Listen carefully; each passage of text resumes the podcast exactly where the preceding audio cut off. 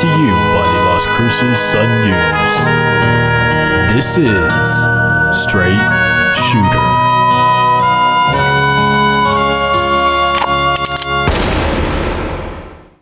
Happy holidays, everybody. This is Justin Martinez, aka Jay the Sports Dude. And if you are listening right now, let me just say thank you for tuning in to Straight Shooter, the podcast where I shoot from the hip and give you everything that you need to know about the New Mexico State men's basketball team. This is episode eight of our season long journey. So if you're a returning listener, then welcome back. I missed you. And if you're new to the program, well, then welcome to the family. Where have you been all my life? Guys, we have a great episode in store for us this evening. So let's jump right into it. I'm coming to you from a place that I like to call the saloon. So, Barkeep, what do we have on tap for today? On tap today is a recap of the Mississippi State game, an interview with Shunn Buchanan, and a preview of the Northern New Mexico game. Alrighty, thank you, Barkeep. I have my lasso in hand, and it's time for our post-game roundup. The segment where I round up my thoughts on the most recent New Mexico State game. And in this case, the Aggies had a pair of games this past week. They earned a 65 40 home win over Arkansas Pine Bluff on Wednesday, followed by a 58 52 road win against Mississippi State on Sunday. Now, my first takeaway is from New Mexico State's game against Arkansas Pine Bluff,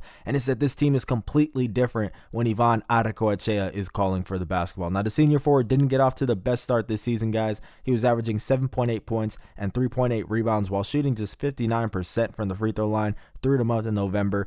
All of those stats were a pretty noticeable decline from last season's stats. However, this guy's been turning it around as of late. He's getting into the Christmas spirit. In the month of December, the Spaniard is averaging 10.8 points and 6.5 boards. Now, he is still shooting 53.6% from the charity stripe, which is worth mentioning and something he definitely has to improve on. But the game against the Golden Lions hopefully will mark a turning point in that department. He went 9 for 13 from the free throw line, and this guy just looks so much more aggressive than he did earlier this season. Now, hopefully, this will continue because the addition of players such as Evan Gilyard II, AJ Harris, Clayton Henry, which I will get into more later on in this podcast, they don't really affect Ivan's minutes or his role since he is a big man. And with bigs such as CJ Bobbitt and Johnny McCants really spreading the court, the Aggies still need Ivan to be that grinded out type of player in the paint, and he's been doing a great job with that lately. But now let's get into my roundup number two. So speaking of Johnny McCants, guys, my second takeaway is from New Mexico State's win over Mississippi State, and it's that the redshirt junior isn't arriving next season once the seniors graduate. No, this guy is arriving right now. So McCants recorded a game high and a career high 18 points against the Bulldogs on 7 for 10 shooting, 3 for 6 shooting from deep, by the way, to go along with a trio of rebounds. He scored the first four points of the game, the first five points of the second half, and he had a key bucket with two minutes left, a really nice step back shot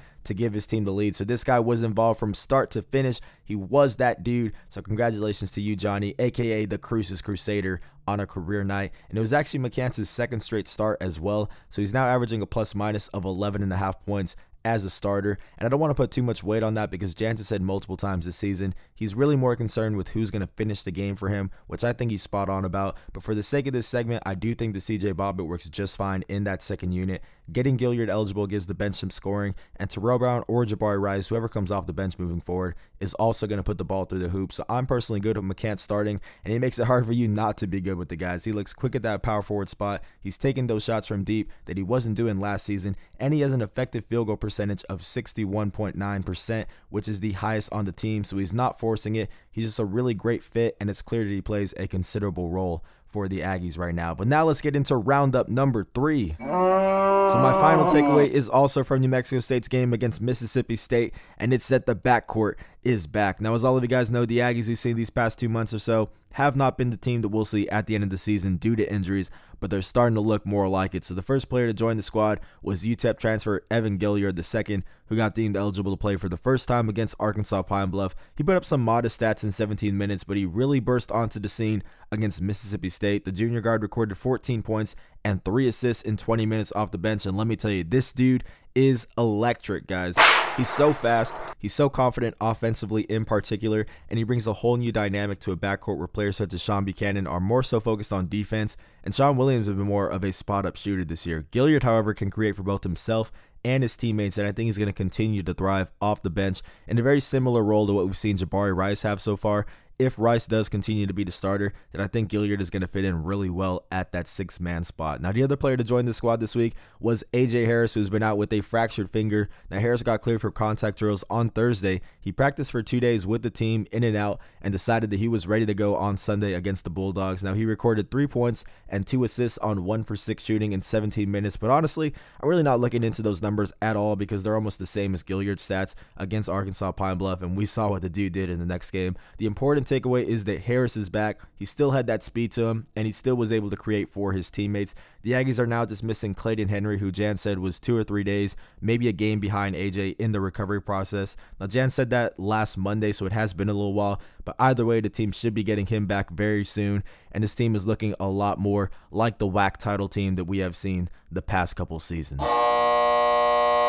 So that buzzer means that is all the time we have for Lasso Up. And now it is time for our second segment where we are back to player interviews, guys. Now, with all the talk around Evan Gilyard II's eligibility and AJ Harris's return, it's easy to overlook who has been holding it down this season at the point guard spot, Mr. Shunn Buchanan. I got to talk to the senior that Jans claims is the biggest glue guy on the team about how he handled the bigger role at the start of the season and how much he enjoys being one of those gritty players that every squad needs. This interview was done after the Pine Bluff game just to put it out there, guys. So it is before the Mississippi State game, but I still think it's a great listen. So let me stop talking though. Barkeep, change the channel real quick. You got it, boss.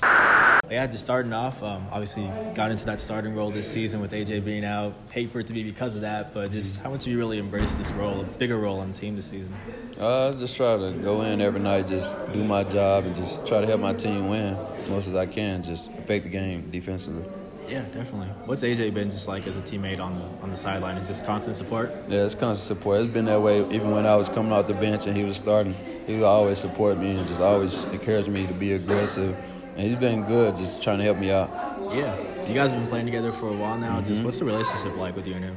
Uh, it's a very um, funny relationship just because we always joke with each other and just know we both the PGs, so we just try to help each other as much we can. Stuff he see that I don't see, he help me with, and stuff I see he don't see, I help him with it. Yeah, definitely. Kind of talked about it before, but it seems like when you think of the bucket getters on the team, Trevelin Queen, players like that, but I think you really have kind of an underappreciated mm-hmm. role, just Yeah. defensive guy, gritty guy. You kind of mm-hmm. embrace that, being someone who's kind of focusing on more the defense. Yeah, ever also. since I got here, I kind of just embraced that role because I know defense win games, and we got enough offensive players that I don't have to be an offensive player, so I just try to stick to my role and let them do the scoring. Yeah, yeah. Spotlight this isn't really important to you, stuff like that. Is it more just win, getting the wins that's important? Uh, I think I have a good enough spotlight for averaging two or three points, just playing my role. People really uh, embrace me with that, and people really accept me for what I do, and they. And the fans love it, so I just continue to do it. My coach loves it, so I do it. Yeah, for sure. You guys just got Evan back, and then Mm-hmm. a couple more guys hopefully coming back soon. Just can you talk about just where the confidence is at with the team? Uh, we still just trying. At this point, we we still trying to figure things out. We're just getting used to each other even more, and just trying to play more together and more, more have more flow. And just by Evan um, adding to the team's good good guard and good uh, scorer, so it's add more depth and it's gonna be nice. Yeah, definitely. You mentioned just right now that uh, you guys have kind of had a bit of an underdog role this year, a little bit different from the past couple years because you guys have just been so dominant. Is this kind of something you guys are really embracing and getting to appreciate? Just kind of being a little bit overlooked and Uh, it's kind of been that way anyway. Even though we was expected to win the WAC all the time, we always kind of been underdogs just because New Mexico State. So we just embrace that role and just we try to call ourselves underdogs anyway, no matter what our record are. yeah, definitely. And I like to end all of these podcasts with just couple of nickname ideas. If you have some time, just like to, to bounce a couple off your head, see what you think about Uh, them. my teammates call me Shizzy. Shizzy? So Shizzy, Shizzy B. Shizzy B. Okay. Yeah. We don't have to roll with any of these, but I still want to just hear what you think about them. All right. right. So first one, you're from Mississippi, right? Mhm. How you feeling about the Mississippi Menace? What are you thinking about that one? I like that one. I Yeah? like that one. All right. I like that one. And we got another one. We know that really good facilitator, Mm-hmm. so passing is your strength. So how about the cannon because of your arm? Oh, I like that one. I never Yeah? thought of any of these, so they all good to me. Okay. Either one. Yeah. I like that- Menace because my Menace? defense. Okay. And I got one more for you. Really shifty guard. So how about Shimmy Sean? What do you feel about that one? I like I like Shimmy Sean because I like the Three for three too. so far. Yeah. I appreciate that. That's all. three. Which one was your favorite? Just wondering. Mm. Mississippi Menace kind of because it's, it really described me because I'm a menace on the ball and Mississippi where I'm from. I love where I'm from and I try to put on for it every day. And we just learned that Mississippi just have grit and be grimy and just defense, I guess. I'm a menace. Definitely, man. menace. Definitely. Well, that's all that I have. I appreciate right. it so much. Especially mm-hmm. I got there, Mississippi Thank State. You. Thank you. Alrighty, guys. So that was Shunn Buchanan talking about his role with the team. Again, you need guys like that on the squad, and I appreciate him taking the time to talk to me. So shout out to you, Shunn, if you're listening to this. Also, he's messing with the Mississippi Menace. I think it fits, but apparently he already goes by Shizzy B, which I gotta say, I'm not mad at it, guys. So, anyways, if you want to get to know more about Buchanan's impact, I'm going to be putting out an article tomorrow morning that really dives into just how much he does for the Aggies. But let's move on to segment number three, which is a preview of the upcoming New Mexico State game. And in this case, up next on the schedule for the Aggies is a home game against Northern New Mexico on Sunday at 4 p.m. The Eagles are a 3 and 11 NAIA squad, so it's definitely not the stiffest competition, but I'm still here to tell you who the Aggies need to watch out for. The top player to watch out for on this Eagle squad is Naquan Solomon, a six foot five senior that is a walking bucket. The shooting guard slash small forward is averaging a team high 18.5 points per game this season, but in the last five games, he's actually averaging 25.2 points per contest, guys. He will shoot the three ball, but he's at his best when he's getting to the rim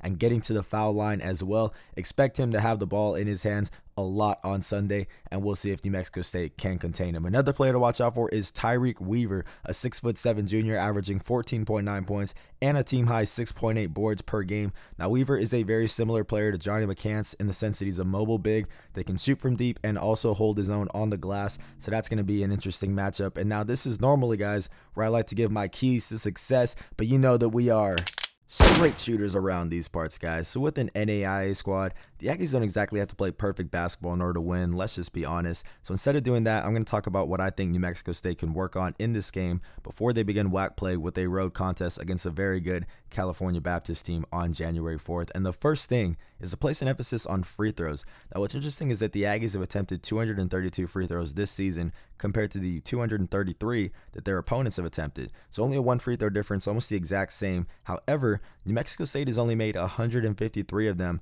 compared to the 179 that their opponents have made. That is a 26 free throw difference, and that is actually what can decide a couple of these really close games. So, something that they have to clean up, and it's just a matter of focus and conditioning. And I think the Sunday's game is the perfect opportunity to do just that get to the line at will and see if you can knock down those freebies and build some momentum. And speaking of momentum, guys, I'm also looking for Terrell Brown to get more involved in this offense. Now, everybody had a feast against Western New Mexico in the season opener because the Mustangs are a Division two team, but Brown didn't play in that game. Now, his season high is only six points so far this year, but this is a matchup that is as good as it gets for the rest of the year. I say let him go to work and build some of that confidence before WAC play begins because the Aggies need him to play like last year's version if they want to really succeed this season. Now it is time for my prediction, so can I get a drum roll, please? So for this one, guys, I'm going with New Mexico State at a score of 94 to 48. Again, this is not a knock on Northern New Mexico. No disrespect meant towards them, but they just don't have the firepower to keep up on the scoreboard with a Division One squad. I do still think this is a game that is important for the Aggies because it's a chance to test a couple things out, maybe even try some guys in different roles, etc., before WAC play begins. But that's about all that there is to it. Anyways, that is going to do it for episode 8 of Straight Shooter. If you enjoyed listening, please leave a like on YouTube or SoundCloud, a retweet on Twitter, all of that good stuff. Also, I apologize if my voice sounds a little bit hoarse. I unfortunately kicked off my Christmas vacation by getting sick. So, again, I apologize for that. But, anyways, guys, Merry Christmas, Happy Hanukkah, whatever you're celebrating. I hope you're having a great couple of days. This has been Justin Martinez, aka Jay the Sports Dude, and I'll see you all next Monday. I'm out.